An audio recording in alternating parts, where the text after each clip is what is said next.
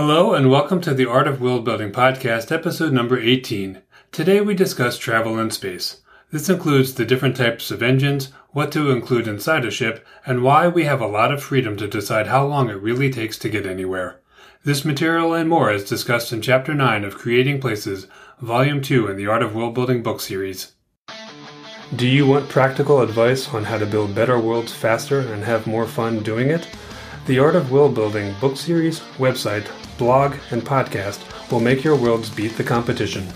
This is your host, Randy Ellefson, and I have thirty years of worldbuilding advice, tips, and tricks to share. Follow along now at art of worldbuilding dot com. It's fair to say that most of us have no experience traveling in space. The result is a need to do research on what this is really like. We can also rely on T V shows that we've seen, whether those are fictional in nature and movies, or we can rely on T V shows that are more informational.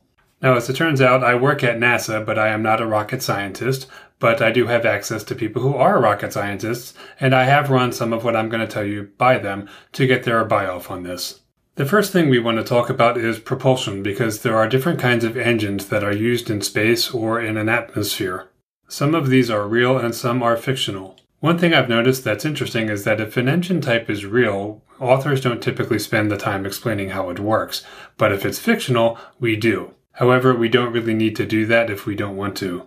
I suspect one reason this happens is that authors have as little interest as the average person in explaining how an actual technology works, but when we've made up something interesting, we are trying to Uh, attract the attention of the audience as well and say, hey, wouldn't it be cool if this thing existed and it could do this? And, you know, here's some ideas on how that might work. And it's all speculative. Some science fiction makes a lot of mention of this, like in Star Trek, but others don't make any mention of it at all. So you have a choice here. If you don't want to write a bunch of technobabble that you typically hear in Star Trek, then don't. So the first kind of engine we'll talk about are the air-breathing ones, and these are obviously designed for when there is an atmosphere. In other words, this is not in space, where obviously there is no atmosphere. So, in an episode about travel in space, why am I talking about this? Well, because your ships might still have such engines.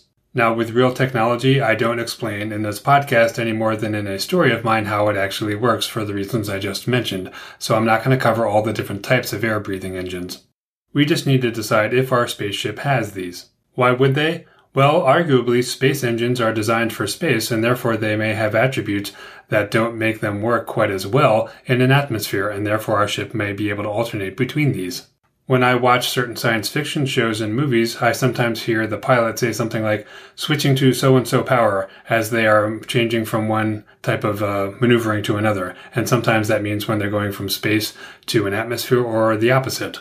This is a detail we can add to our ship to make it more believable. Now, if we like the idea that we have ships that don't need this, we can still do that because in any science fiction setting, just as today, we have different technology. Some of it is old and some of it is newer. So we could have our characters on a ship that is old, and therefore they have to do this kind of switching back and forth between air-breathing engines and space engines.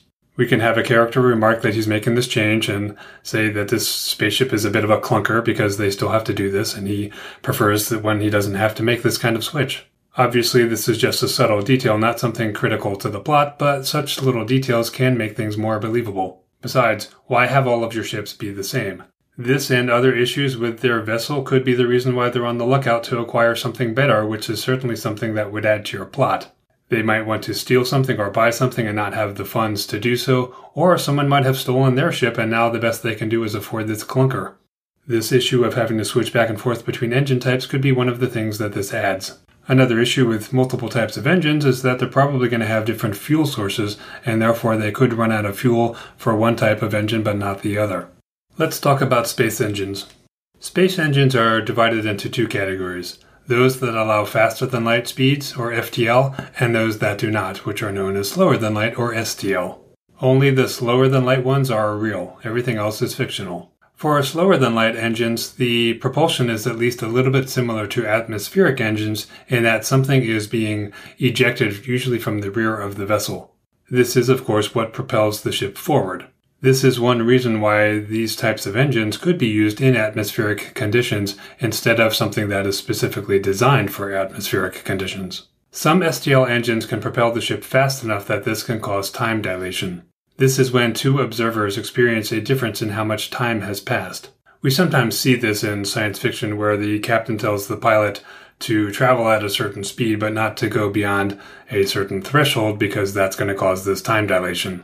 They may say go up to speed eight but no faster. Sometimes the captain will explain why, but really the pilot's going to understand already, so sometimes that kind of exposition is only being said for the sake of the audience. One solution to that sort of scenario is to have an ignorant character standing there and ask the question, well, Captain, if we're in such a hurry, why don't we go up to speed nine or ten when the ship can do that, and have the captain explain why.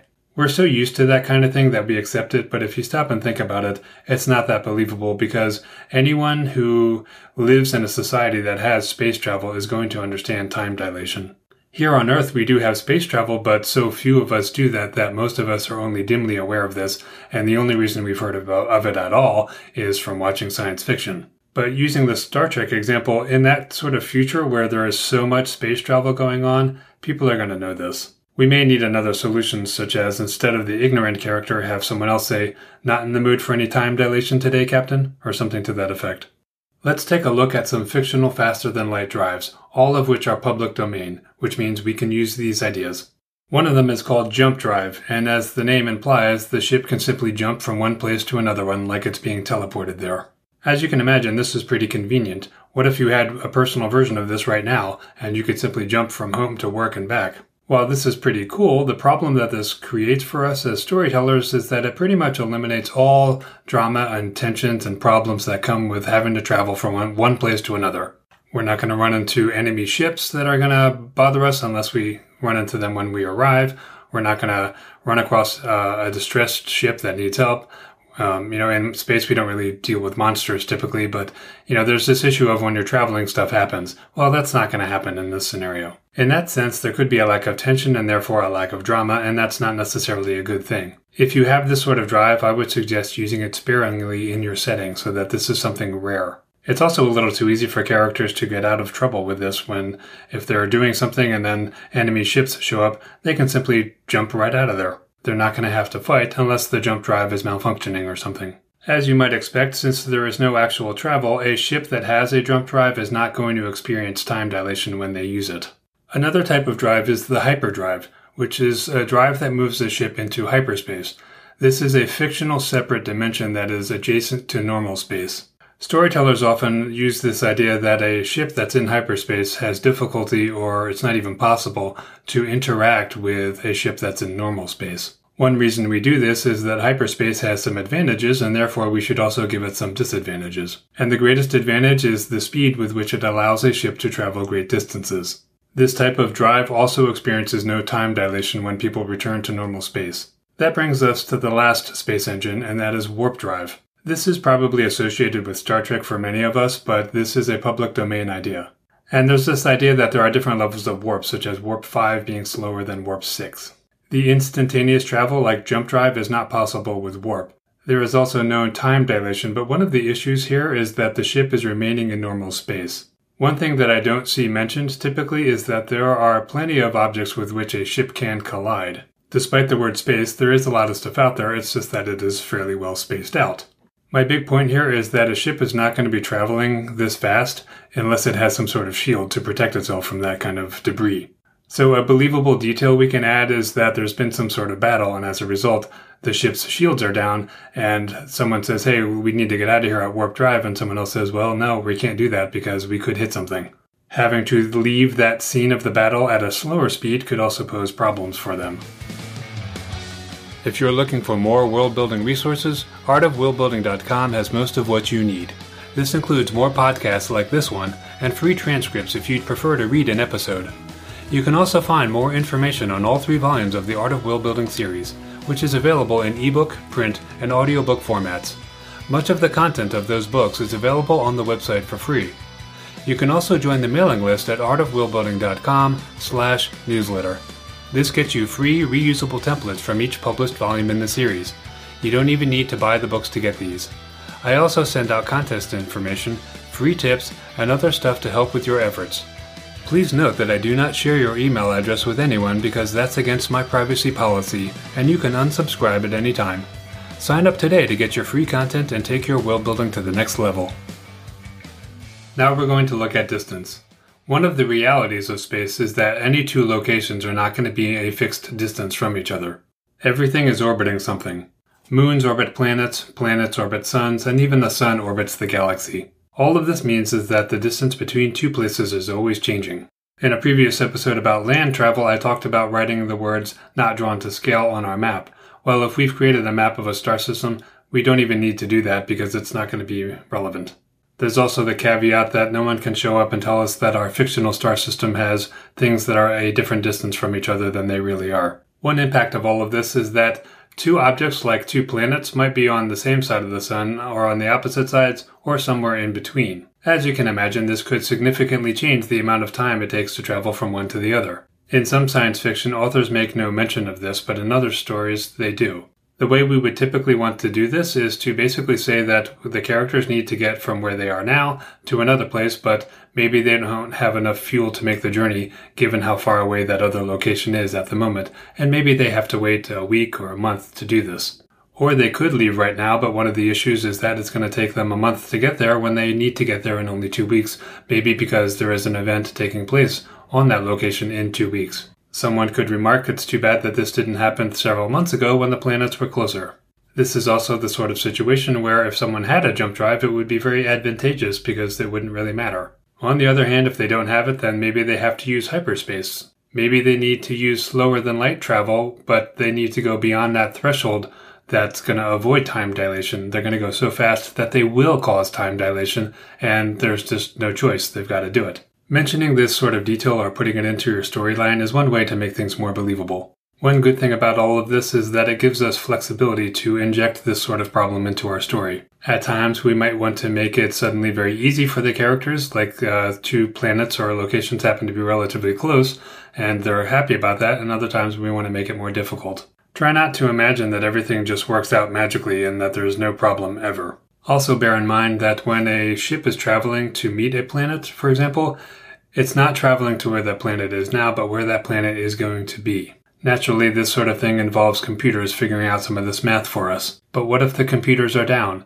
Can we have a character who is pretty good at this sort of thing doing it manually? They can at least start their journey based on the manual calculation, and then if someone gets the computer working, they can input the fixes later. This is another way to be more believable. One of the problems we could face is trying to figure out, should we first create engines that can travel a certain speed and therefore cover a certain distance in a certain amount of time, and then base our story around that? Or should we create our story idea first and then figure out what kind of engines we want to make available? That includes coming up with engines that don't quite do everything that our characters need. This is also one way to force them into a situation where they have a ship that doesn't do the job, but if they had a different ship, well then that would take care of the problem, such as a ship that has jump drive. I would say that we should invent a propulsion system first, and then alter how far away locations in our story are based on the needs.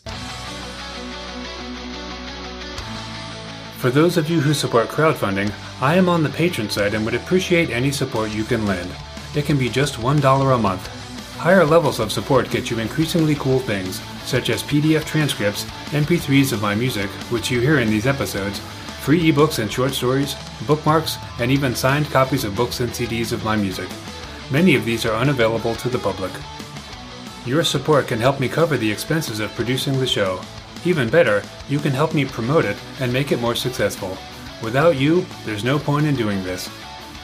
Are you benefiting from this free podcast? If so, just go to art of world building dot com and click the big icon for Patreon. And thank you for your support. One question we may face as world builders is, what is the internal structure of our spacecraft? In a visual medium like television and film, we're also going to worry about the external view because we're going to have depictions of this on screen.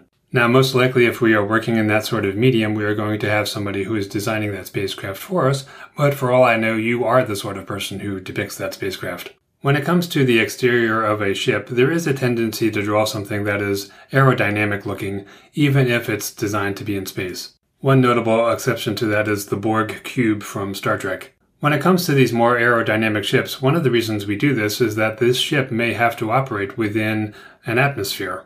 Now, we may decide that the ship is never under any circumstances going to operate within an atmosphere, and therefore we can get away with something that is not aerodynamic. Otherwise, if we think there's any possibility it can enter an atmosphere and operate there, then we should make it aerodynamic. Any character who sees such a non-aerodynamic vessel is going to automatically assume it can't operate in an atmosphere.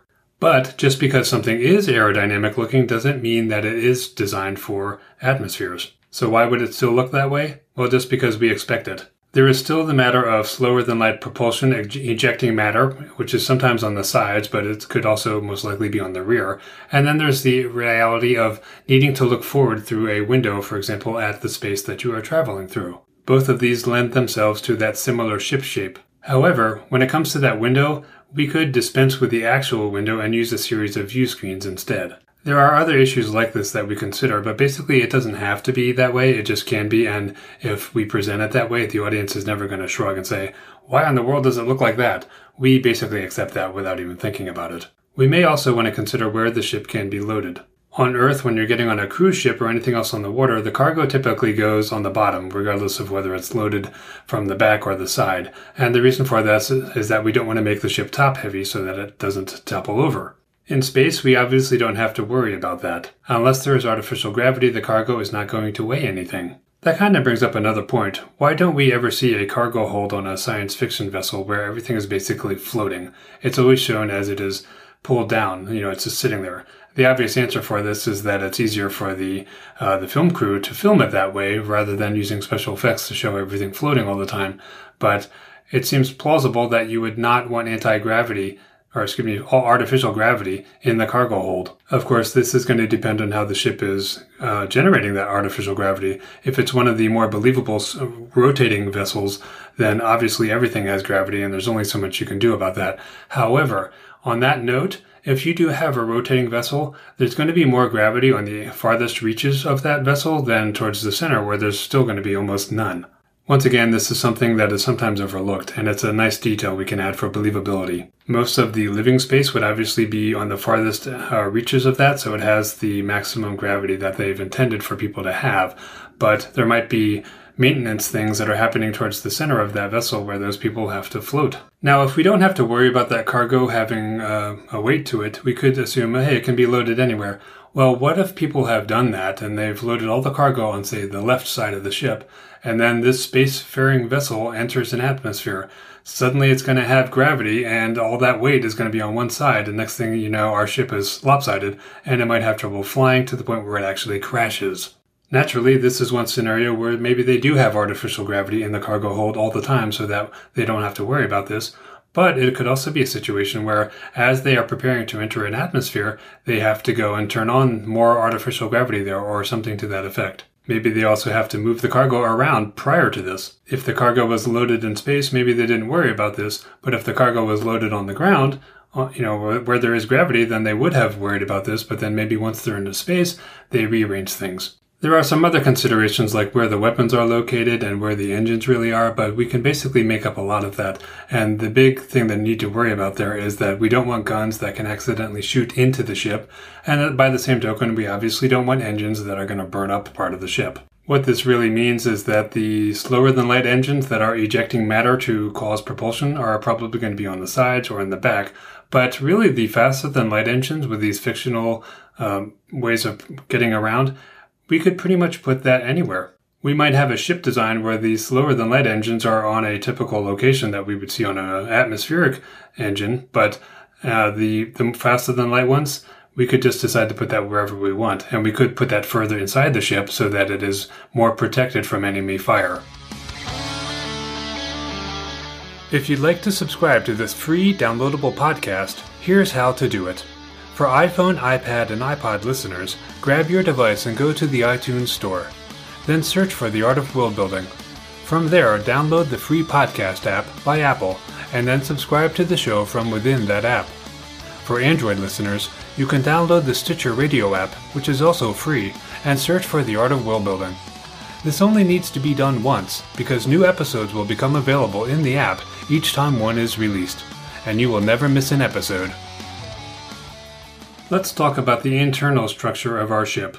If our ship is really small, so much so that only two people can fit inside it, for example, then the internal structure doesn't really matter because it's probably a single room. But if we're talking something like the Enterprise from Star Trek, then the structure of the ship does matter. One reason is that characters need to move between locations like the bridge, the cargo, the engine room, and the recorders. We may have active scenes such as uh, aliens breaching the ship at a certain place in the hull, and it might be five minutes for our characters to get there at a full run, but they need to get there in two minutes because otherwise the aliens are going to destroy something. To some extent, we can just make up scenarios like that, but if we're going to use the ship repeatedly, we may want to have a sense of this so we can be consistent. We don't want it to take five minutes to make that trip in one story, and then two minutes in another one, and then ten minutes in a different one. Having planned out our ship to some degree helps us think of scenarios like this to start with. We can organize our vessel to avoid one problem, but we're probably going to set up another one, so no ship is foolproof and any scenario could come up where it just causes a problem. Now, there are certain realities that are going to exist on a ship, such as the living quarters being somewhere near the dining areas. Now, that said, if you've ever been on a cruise ship, they do have the main dining area, but they have all sorts of smaller restaurants spread throughout the vessel, and such a scenario will also be true on a large spacecraft. Similarly, there will also be things like lounges in different locations, so people can re- relax regardless of where they are. Now, things like propulsion and cargo are typically located towards the rear of a vessel. More importantly, they are farther away from the living quarters because most people don't want to be near that, partly because that area tends to be a little bit on the dirty side. If you're creating a passenger ship, this is something to keep in mind. The cheaper uh, rooms are going to be in such an area, or at least near that area. If we do plan out our ship, I would suggest not going overly detailed unless it's really going to matter to your story. For example, you may want to say that engineering is on deck six towards the rear of the vessel and it's on the port side, for example. You can just leave it at that. You don't have to say that adjacent to that is some other area. You know, you can basically decide a certain deck and a, the one side of the ship has a certain number of things and not actually figure out exactly what is right across from each other or next to each other until it matters in your story. Being a little more generic and general about the location of these things gives us some flexibility if we need to change things later. As for what we're going to include in our ship, we obviously need a bridge, which is the command center where all the decisions are being made and where a lot of the senior officers are during the important scenes. We're obviously also going to need the living quarters. Now, one thing that we may want to do there is have the officers have better quarters than the regular crew. Whether our ship is a passenger vessel or not, it's going to have a certain amount of entertainment. It's just that the number and type of those are going to vary. Even on a military ship, we're still going to have shops because people need to buy supplies. On a passenger ship, many of those shops are going to be concentrated in a mall-like area. Any vessel could also have a jail, which is also called the brig. A military vessel is almost certainly going to have something like this, but even the passenger ones may have one. We may also want to plan out where the escape pods are if these are going to be used in our story. These are typically going to be mostly near the living quarters, but some of them are also going to be spaced throughout the ship so that those who are working the ship and controlling it when it needs to be evacuated still have somewhere to get to relatively quickly rather than having to go all the way back to their living quarters. If you're enjoying the podcast, please rate and review the show at art of worldbuilding dot com slash review. Reviews really are critical to encouraging more people to listen to a show they haven't heard of before, and it can also help the show rank better, allowing more people to discover it. Again, that U R L is art of worldbuilding dot com slash review.